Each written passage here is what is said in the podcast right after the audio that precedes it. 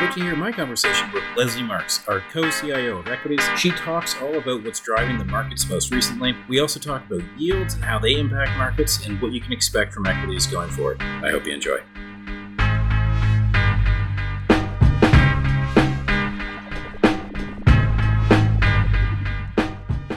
This podcast is for informational purposes only. Information relating to investment approaches or individual investments should not be construed as advice or endorsement. Listeners should seek professional advice for their situation.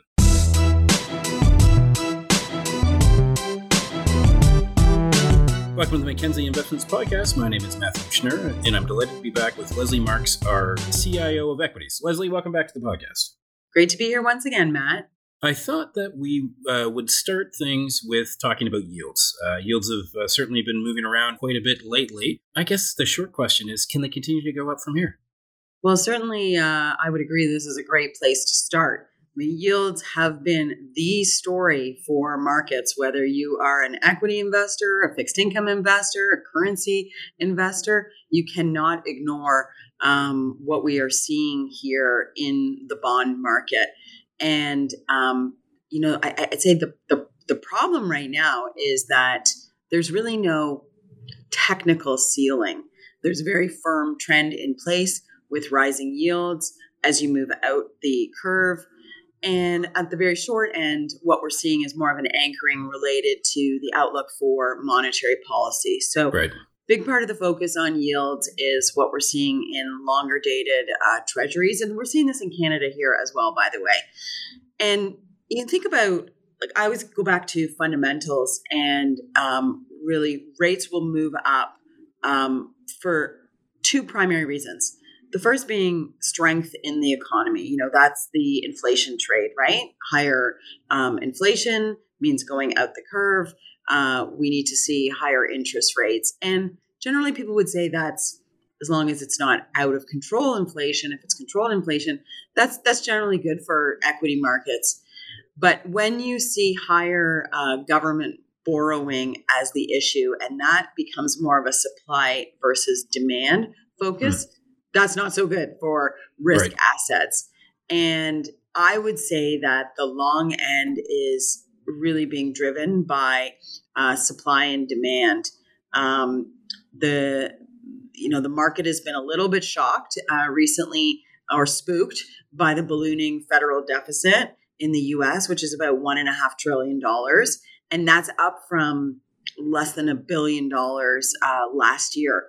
So higher rates, higher interest rates, obviously make it more expensive to service this debt, meaning there's going to be more supply, more issuance, etc.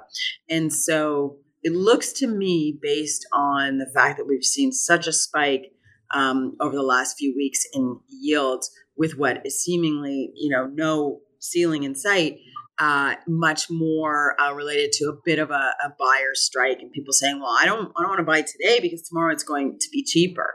Now that can change, obviously, really fast. Sure. We expect that from a technical, you know, buying and selling perspective, there will be a level where people will start to step in, like they would do for any asset class that has uh, sold off, and especially so quickly. And so, yes, to answer your question, yields can keep going up, but we do think that there will be points along the way where people will step in to add to their uh, bond portfolio. And recent action would say maybe that's right now because hmm. today is the first day in, in a while that we've actually seen yields, uh, you know, spike up early in trading hours and then um, start to come down uh, throughout the day. So I do think that people are getting a lot more interested here, and they're having the courage to step in to this uh, falling bond market. That's great. Good context. And just for context, it's uh, October 4th that we're recording this. Uh, if you're listening to a later date, I'm curious. Seems like it puts the central bankers in a bit of a quandary. Um, they famously don't comment on fiscal policy. If fiscal is what is really driving yields, especially the long end up, what do you think the central banks can do, or what, what do you think uh, the reaction function is going to be? Well, I think that the central banks are going to continue to have language related to a focus on uh, taming inflation. And so this is where there's a little bit of I don't know if it's confusion in the marketplace, but maybe concern is is is a better word because you have central bankers going out there and still talking quite hawkishly right. around the need to continue to increase interest rates. Certainly, central bankers in the Federal Reserve. That's not the case, by the way, um, in other parts of the world, like here in, in Canada, so much. Um, although we did hear from our deputy minister yesterday uh, around, um, or sorry, deputy governor yesterday saying that you know we may need to keep increasing interest rates if inflation doesn't uh, abate, sort of thing. So there is some hawkish language out there. At the end of the day, sometimes you know even though the focus may not be fiscal policy the focus is very much monetary policy for a central banker at the end of the day they have to take into account all of the data uh, that goes into the outlook. And part of that data is uh, what we're seeing in longer term uh, higher interest rates. And of course, we all know the impact that that has on several areas of the con- of the economy, most notable being housing. So, this type of behavior that we're seeing in the bond market is having the effect of tighter financial conditions. It's caused increased volatility, certainly um, as measured by the VIX. Uh, and we have even started to see higher volatility in risk assets like equities. So, all of this has to be taken into the calculus of the central banker's decision making when they're thinking about um, what to do next. Because when they talk about being data driven, most of that data is reported economic data that's all backward looking. But of right. course, they don't want to find themselves going too far and putting uh, their respective economies into a deep recession. Like they really just want to slow the economy. So they have to take into account in their decision making around all the other factors that are happening in, in the market. So I do think that what we've seen, the action we've seen in the bond market um, more recently over the last couple of weeks, and particularly since the last um, Federal Reserve policy setting meeting, um, will play an important role in what uh, central bankers do next. That's a very long way of saying the probability of a rate increase at the next meeting, you know, we've got the Bank of Canada at the end of this month, I think is still very low. Uh, the Federal Reserve, as it's the probabilities have kind of moved between um, a one in four chance and a one in three chance, depending on the economic data that we're, we're seeing day to day.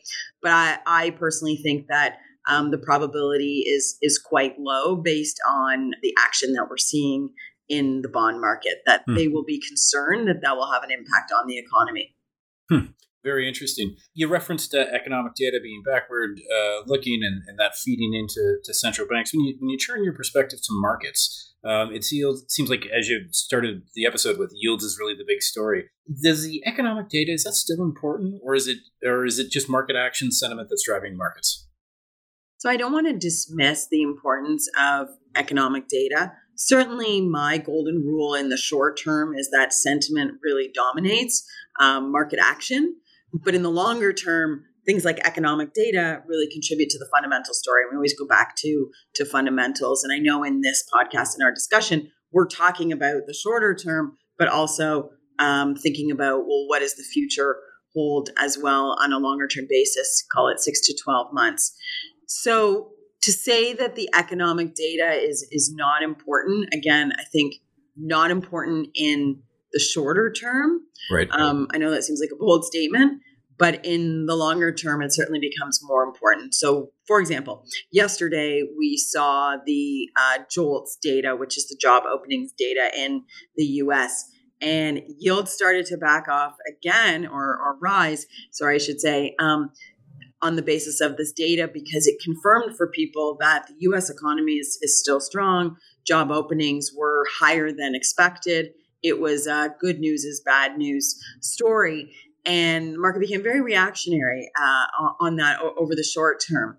But I think the sober second thought really is it's one data point. It actually happens to be quite a volatile data point. We have seen in in more recent uh, months uh, revisions downwards through the JOLTS data. So that data point really caused um, a jolt, if you will, in in hmm. yields. But but the sober second thought was, well, wait a minute here. Um, the Fed's going to have other data that they can look at, like for example, September CPI. They'll, they'll have more data between now and then. And like today, we saw um, also uh, another uh, jobs report, the ADP data, and it was kind of weak. And right. the weakness, or, or I should say, the only jobs added were really in the um, hospitality and leisure sector, which wouldn't surprise anybody. Um, and there was actually weakness across things like professional and business services. So if you you know bring multiple data points together, you can get a clearer picture than just isolating. And the market seems to be very short term reactionary to isolated data. We as investors are thinking more about the bigger picture and triangulate multiple data points when it comes to economic data and having um, an outlook. And certainly, uh, central bankers will do the same. Makes a lot of sense. When you think about uh, higher for longer and, and uh, the Fed trying to slow down the economy, uh, really, to my mind at least, they're trying to impact consumer and consumer spending and, and the cost of debt and that, those types of things. How is the consumer doing given that the overall macro backdrop? Well, I think the punchline is that the consumer is, or consumer has been surprisingly resilient in the face of higher interest rates.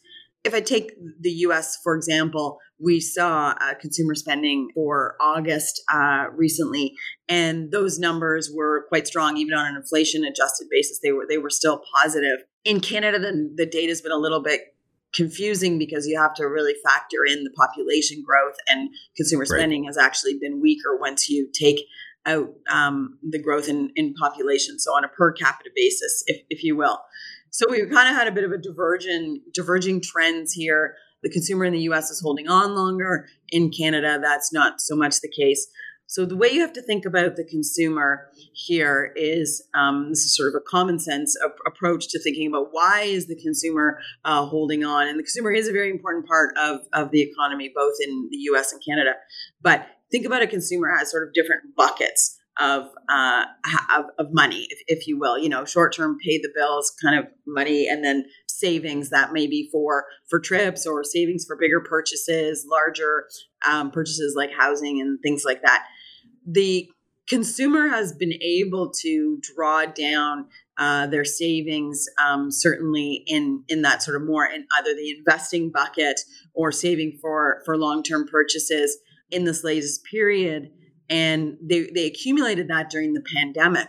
So we're getting close to the end of that uh, running out. And, and i think that's been really funding the the maintenance uh, if you will of the lifestyle uh, for the consumer in the right. face of higher interest rates and in the face of the fact that there's inflation that is just making most consumer uh, baskets if you will cost more. So uh, the data shows a resilient consumer but again, that we think is is a look back view, looking into the future.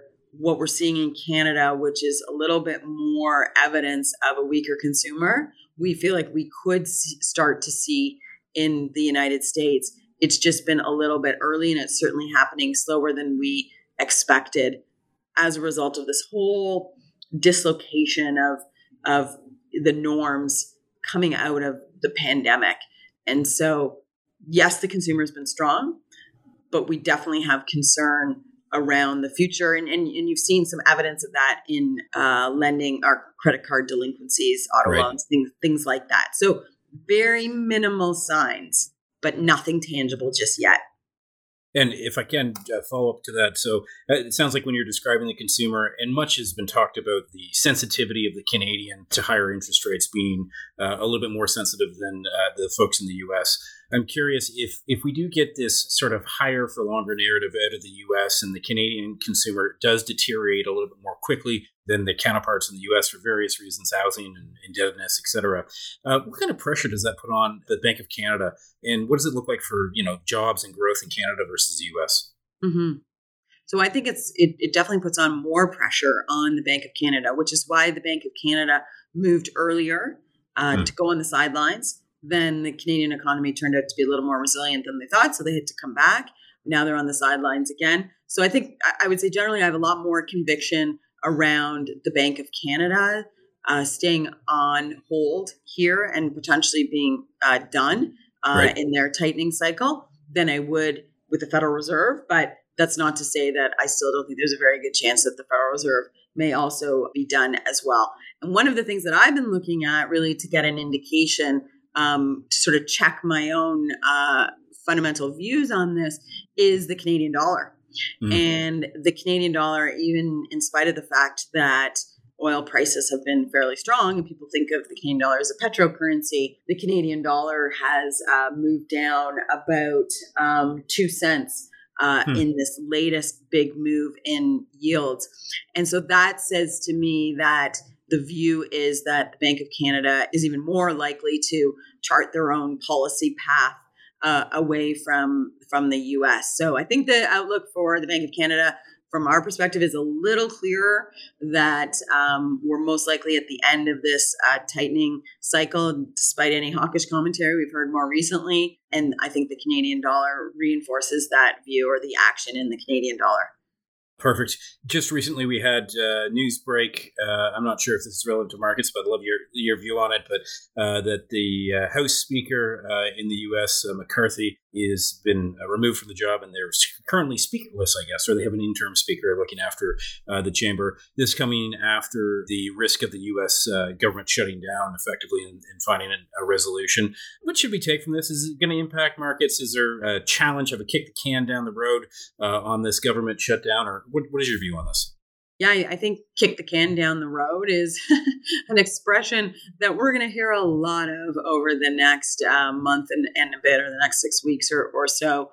I think how this really plays out into markets is a, a couple of ways. Any event like this that is historical um, to this extent will create uncertainty. So again, that's mm. just another contributor to higher volatility. Um, that's the first thing. More specifically, the fact that this is showing and evidencing uh, more dysfunction in in Washington has really increased the likelihood of a Moody's downgrade, which also will contribute to increasing the cost of future debt funding, which has been a factor I didn't mention and should have, but in the context of uh, yields moving higher in, in the US, and, and part of the reason why um, US yields have moved higher than at at a faster pace than in Canada. As, as you mentioned um, in the kick the can down the road analogy, the, the current funding measures which um, helped to avert a, a shutdown only gave the legislators until the middle of November, I think November 17th specifically, to come up with a longer term agreement. So, what that means is um, just right before the U.S. Thanksgiving holiday, there uh, the idea of a shutdown could very well be back on the table. So this is exactly why uh, coming out of the weekend we didn't have any relief rally in equities, which we would have expected to see normally. So we're right back to kind of where we started a, a week ago with this uh, looming potential shutdown, and there just doesn't seem to be a united interest in resolving the funding shortfalls here uh, for the US government. And so this is going to be really difficult going forward. So we will be talking about this again next month. I'm sure. I'm sure.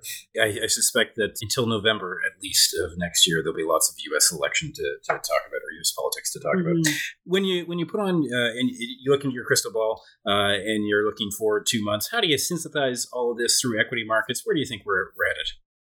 Well, the crystal ball is is very murky right now, and um, not to say that it, you know it isn't all, all the time, but I think the real issue this year with with market action particularly with equities, is that traditional relationships really broke down this year. And what I mean by that is the interest rate story, while has become very acute more recently, it has certainly been the story, um, you know, throughout the, the year. And equities have kind of turned a blind eye to the behavior in the bond market. And what I mean by that is if you go back to October when um, markets hit their recent bottom, the story around that was that the Federal Reserve or the Bank of Canada or every central bank was getting close to the end of its tightening cycle. And therefore,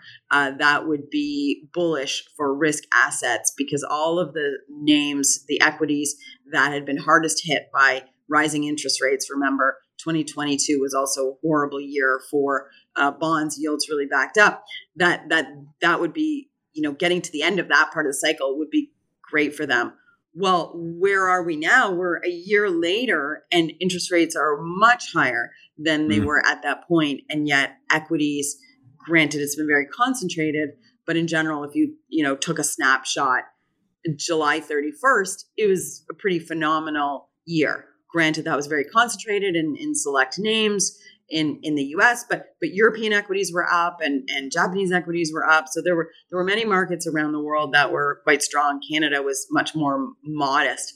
And so the thing or the catalyst that really got equities going turned out to not play out, yet they still continued to uh, move higher. And, and the reason for that is is probably mostly related to the fact that the economy was performing better than people expected. Remember, mm. everyone entered the year saying we're going to have some measure of a slowdown, probably recession.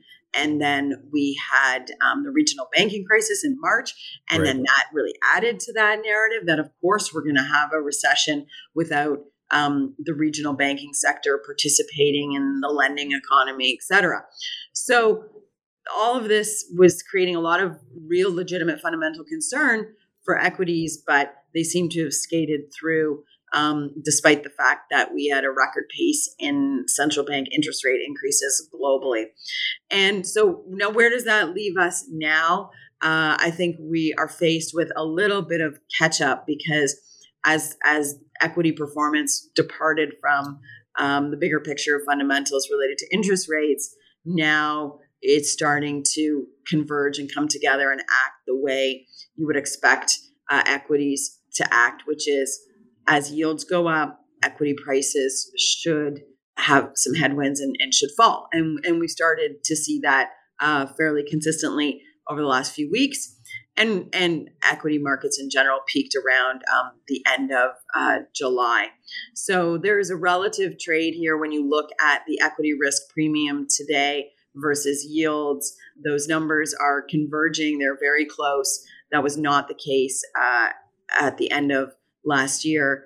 And, and unfortunately, um, that is certainly making risk free uh, bond investing look a little bit more attractive than investing in equities, where, as I said, the crystal ball is certainly less clear and, and the outlook is is is a little bit murky. So I think what we thought was going to happen in the beginning part of the year, we may have just been seven months too early, and we're starting to see that play out here. So a little bit of trouble um, ahead for equities, but that's not to say that we don't get the the end of this cycle come uh, more quickly, and that will set us up for, of course, um, a new, a fresh new economic cycle. Lesley, very enlightening. I learned a lot during this episode. Thank you so much for coming on. I look forward to our next conversation. Well, it was great to talk to you. It's been such a topical week, and um, for you know, for myself being an equity person, uh, I've been spending a lot of time researching and understanding uh, what has been driving the bond market more than sure. I think I have in my career. So I'm learning things every day too. Well, thanks again for coming on. Thanks, Matt. The content of this podcast, including facts, views, opinions, and recommendations, is not to be used or construed as investment advice and is not an offer or an invitation to buy or sell any security.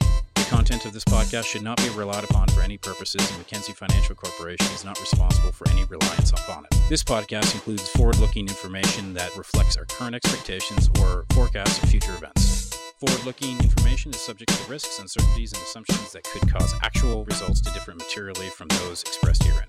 Our views are subject to change based on market conditions. Commissions, trailing commissions, management fees, and expenses may be associated with mutual fund investments. Please read the fund facts and prospectus before investing.